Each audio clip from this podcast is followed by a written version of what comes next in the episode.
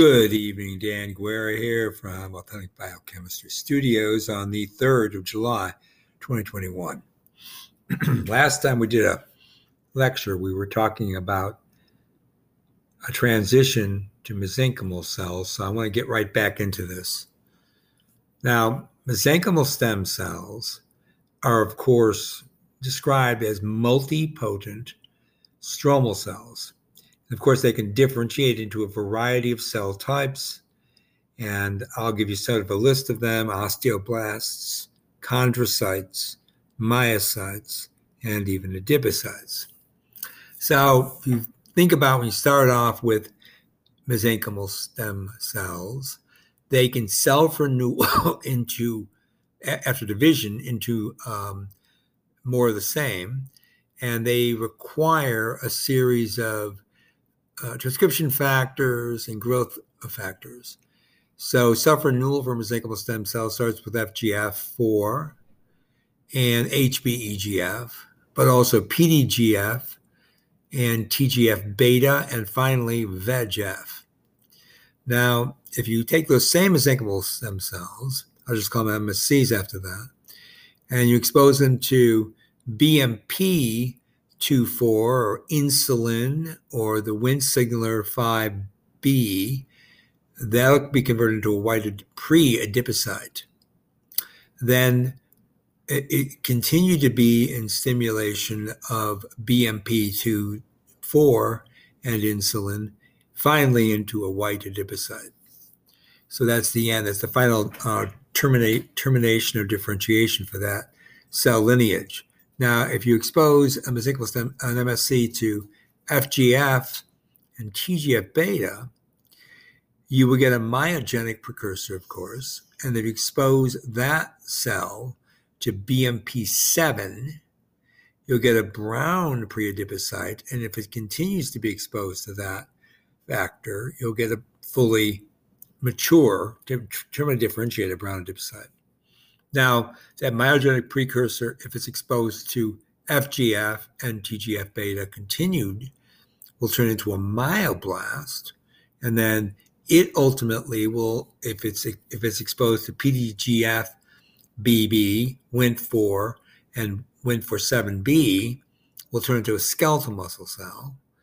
If it's exposed to BMP4, FGF48, and FGF basic protein, it'll turn to cardiac muscle cell lineage.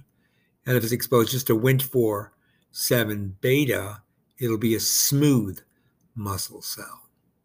So uh, there's two more lineages. I'm not going to tell you all the transcription factors and growth factors involved, but that same MSC, uh, if it's exposed to um, a complex of transcription factors and growth factors, can also be converted to a condensing mesenchymal stem cell and then after further exposure can turn into a chondrocyte. And then lastly, taking an MSC, exposing it to BMP2, PTH, TGF beta, and Wnt10b will give us an osteoblast progenitor. And then if you continue to expose that progenitor to IGF1, PTH, even vitamin D3 and Wnt10b, you'll get a mature osteoblast. So you can see that once you generate an MSC from an epithelial cell, there are multiple cell fates which can be appropriated. That's the key feature here. So, what are some general concepts we can say about EMT? Uh, cells within a terminally differentiated epithelium can uh, indeed change their phenotype through activation of what we call the EMT program. Again, the epithelial mesenchymal transition program. that enables what we call trans differentiation, and it results in the conversion of the epithelial cell to the mesenchymal derivatives during development all the way through adulthood. Now, those programs can also be activated, programs of all the transcription factors and growth factors, of which I've named quite a few here so far. These programming modules can also be activated in association with tissue repair and even during certain kinds of pathophysiological stress. And those include creating various types of inflammatory and indeed, unfortunately, high grade carcinomas. So, accordingly, EMTs now constitute a recognized mechanism for the dispersal of cells into embryos, forming ultimately mesenchymal cells, but that can also occur in injured tissues. And then finally, there can be an initiation of invasive and metastatic behavior. And these will result then in carcinomas, that is, epithelial cancers. Okay. The type 1 EMT process associated with implantation and, in fact, embryonic gastrulation. And it'll give rise to the mesoderm and the endoderm and to the mobile neurocrest cells. So, the primitive epithelium, specifically known as the epiblast, gives rise to primary mesenchyme, and that's via that EMT route. Now, this prize, primary mesenchyme can be reduced to form secondary epithelia by that same process of EMT.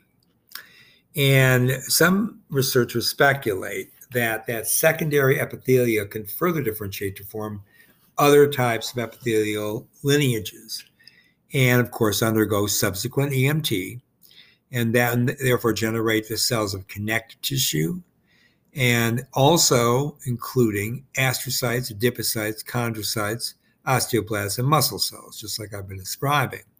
So EMTs are re-engaged in the context of inflammation and fibrosis, and they will represent then that type 2 EMT I've introduced. So unlike the type 1, type 2 EMTs are expressed over extended periods of time and they will eventually destroy an affected organ if allowed to terminally differentiate. And that's when the primary inflammatory insult is not removed or attenuated by usually apoptosis or sometimes by a natural killer cell. So, the final thing I want to say at this point is that secondary epithelia associated with many organ systems can ultimately transform into cancer cells. And those cancer cells later will undergo further EMT that will enable the programming to include invasion and metastasis. And that's going to represent the so called type 3 EMTs. Okay? You see why we're interested in these for the aging process. Now, some concepts. It's been suggested that a genotoxic induced uh, senescence associated secretory phenotype could contribute to the emergence of cancer stem like cells within a population of cells that have been already, say, irradiated or treated with a uh, chemotherapeutic like doxorubicin.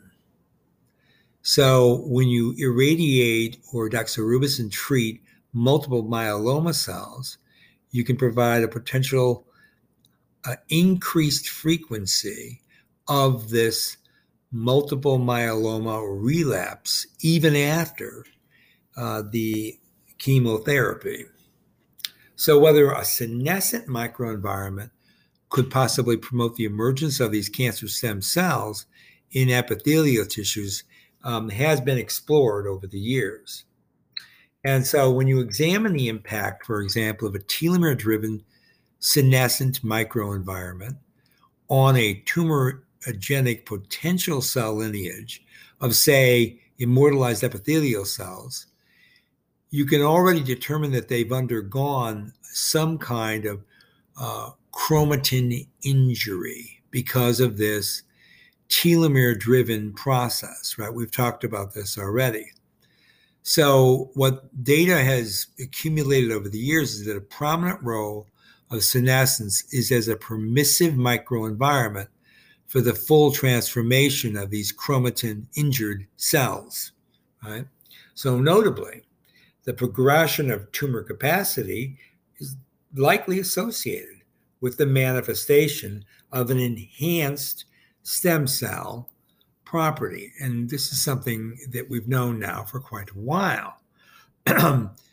you can also show that SASP influences the plasticity even of the chromatin injured cells. But not those cells that are um, telomere competent, but only those cells that are telomere or telomerase incompetent. So you need both of those pathologies. So the result of all this discussion is that the proposition that telomere driven senescence in the stromal cell population stimulates the progression of chromatin injury and therefore mutation in the pre-malignant cell lineages does indeed potentially lead to the acquisition of a stem-like highly tumorigenic state and that therefore would provide a mechanism that could explain the increased incidence of deadly carcinomas with indeed yes advanced age okay so this is how we put this all together now, I want you to keep that in mind that this research has been going on for some time. Senescence can lead to chromatin damage, and chromatin damaged cells, if they are telomere or telomerase compromised, can then end up becoming carcinoma.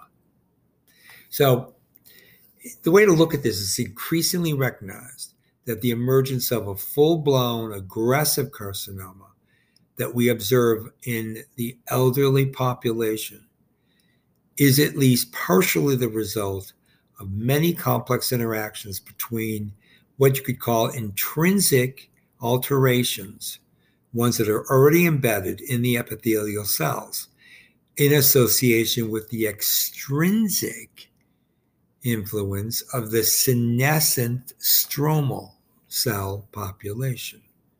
So there's communication between the two cell lineages within a tissue. so previous studies have shown that senescent fibroblasts are indeed able to promote proliferation and tumorigenesis of various types of premalignant epithelial cells. So the characterization of those tumors ultimately um, pointed out that a senescent microenvironment could itself induce an epithelial mesenchymal transition.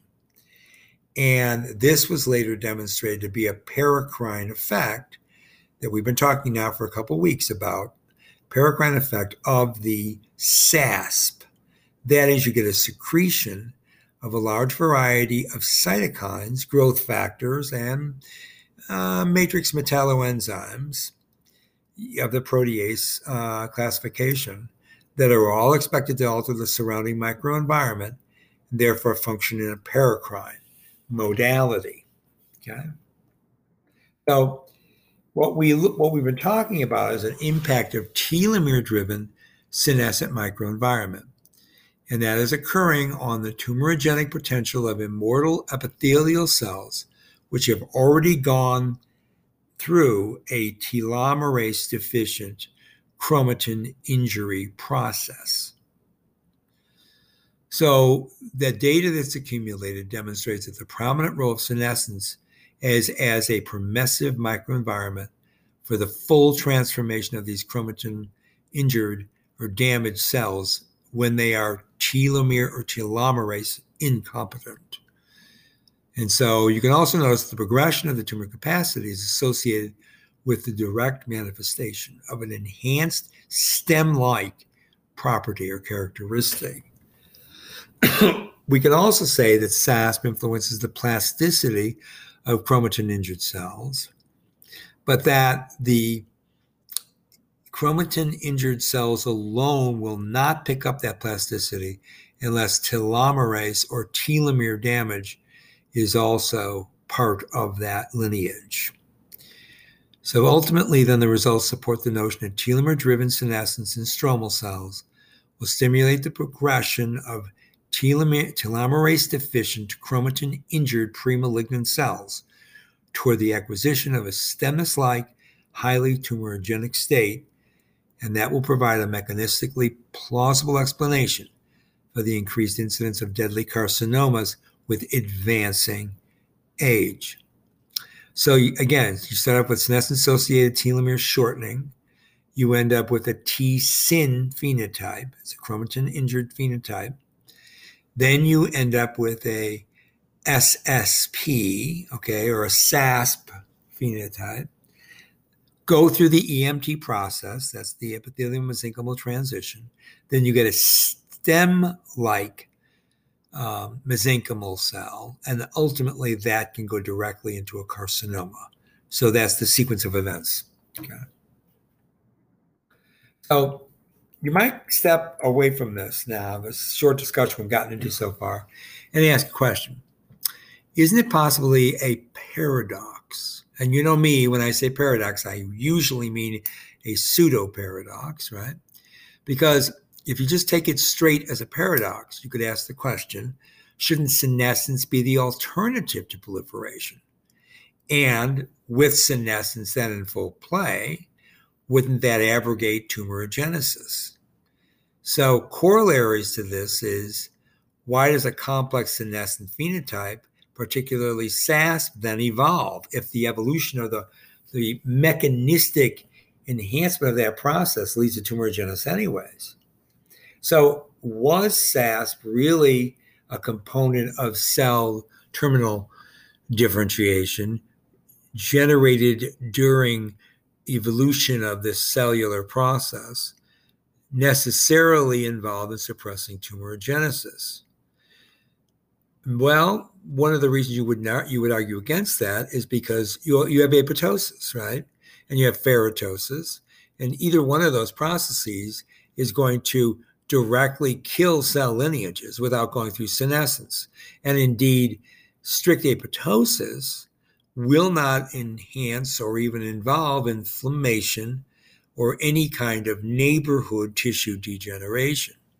So you have to ask the question there must be beneficial effects then of cellular senescence and of the senescence associated secretory phenotype. And we've already kind of landed on this. We know what those some of those beneficial effects are because there, there is by no means a necessary transition to mesenchymal cell lineages when you end up with SAS. SAS just means the cell is no longer capable of dividing, which would prevent any damaged cells from replicating and therefore possibly mutate, uh, generating a mutated cellular population.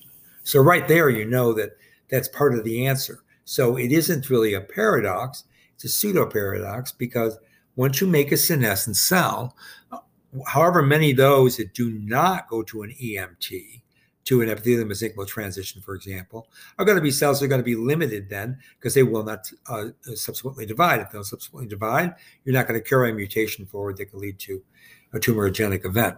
See, so I, I think I think we need to bring that up anyway. So more details here. Interleukin 6 and 8 would reinforce a senescent growth arrest those are common cytokines. And that growth arrest can be caused by oncogenic forms of two other really important genes. Those would be RAS and BRAF. We've talked about these in the past. So, in mouse cells, at least, the SAS factor plasminogen activator inhibitor 1 will in, reinforce actually a replicative senescence. So SAS components appear to help establish senescent growth arrest within the neighborhood of those cell lineages rather than maintain the arrest once it is fully established. So you establish the senescence, but not necessarily maintain it. So the pro-inflammatory nature of the SASP allows the senescent cell to attract, yes, immune cell lineages and that includes, of course, the destructive leukocytes uh, and lymphocytes of the innate and adaptive immune process, respectively. So you see, this is yet another reason why it's not a paradox at all, because we get this attraction of immune cells, which will kill those uh, damaged cells, those senescing cells, you see. So, one function of the entire immune system is, of course, killing and clearing all the senescent cells that end up in that population. And another function appears to be the stimulation of that local immune reaction. And that's going to possibly eliminate any oncogene expressing cells, along with the just uh, regular telomerase deficient, chromatin damaged uh, cells. So even the ones that are expressing oncogenes would go along with that degradation pathway once you trigger the immune response, right? So, in addition to suppressing tumorigenesis by implementing a cell autonomous growth arrest, which is what's happening here from the SASP, senescent cells will suppress cancer non autonomously, and they do so by stimulating the immune system to target oncogene expressing pre malignant or, in fact, fully malignant cells. So, among the cells that participate in the clearance of, the, of all those senescent cells can include natural killer uh, cell lineages, of course, macrophages, and even to some part, T cells.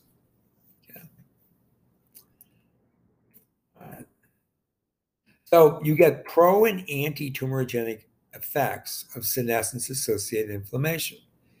Senescence associated inflammation then can affect the tumor cells both negatively and unfortunately positively.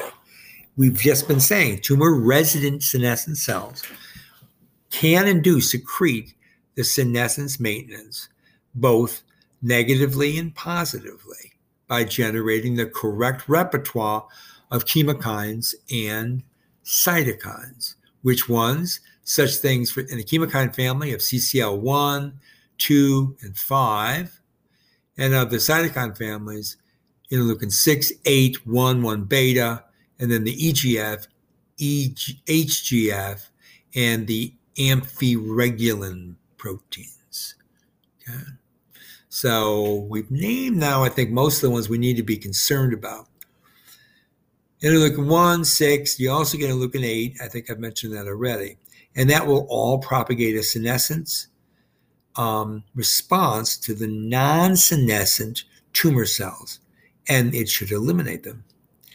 So the senescent cells secrete the chemokines, and they recruit, because of their chemokines, so they recruit cytotoxic T lymphocytes.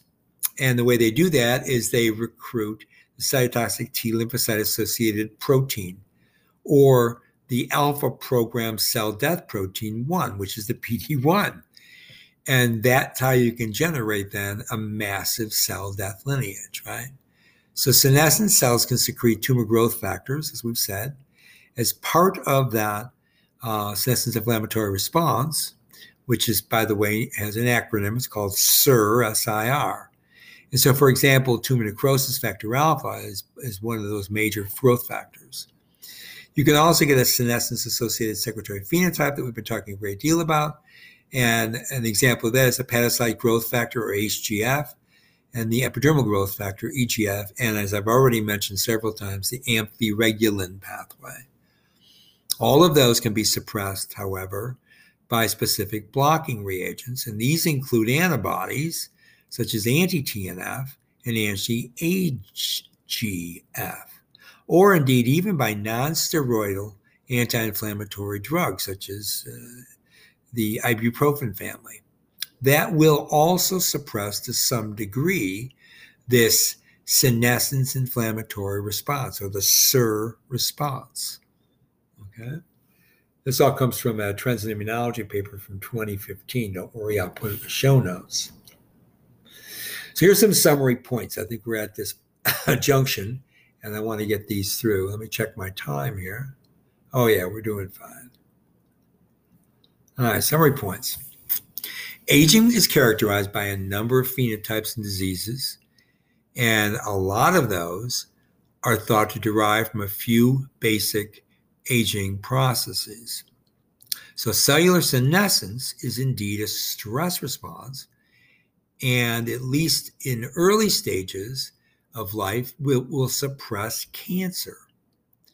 But it may be a basic aging process further downstream temporally that could ultimately drive aging phenotypes and even age related pathology, for example, neurodegeneration later in life.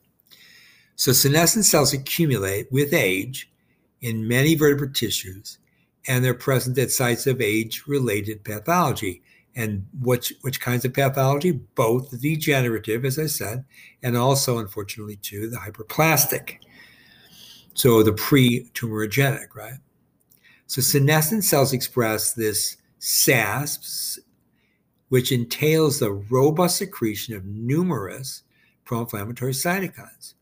But also included in that secretion are chemokines, growth factors, and indeed those matrix metalloproteases, which could lead then to an opening up of the basement membrane and allowing for, yeah, tumorigenesis. So the SASP has both a deleterious and a beneficial effect, hence, it's not a paradox. It's only contrarian, and contrarians are not contradictions, therefore, there's no paradox. So each of those effects depends on ultimately the physiological context where this is happening.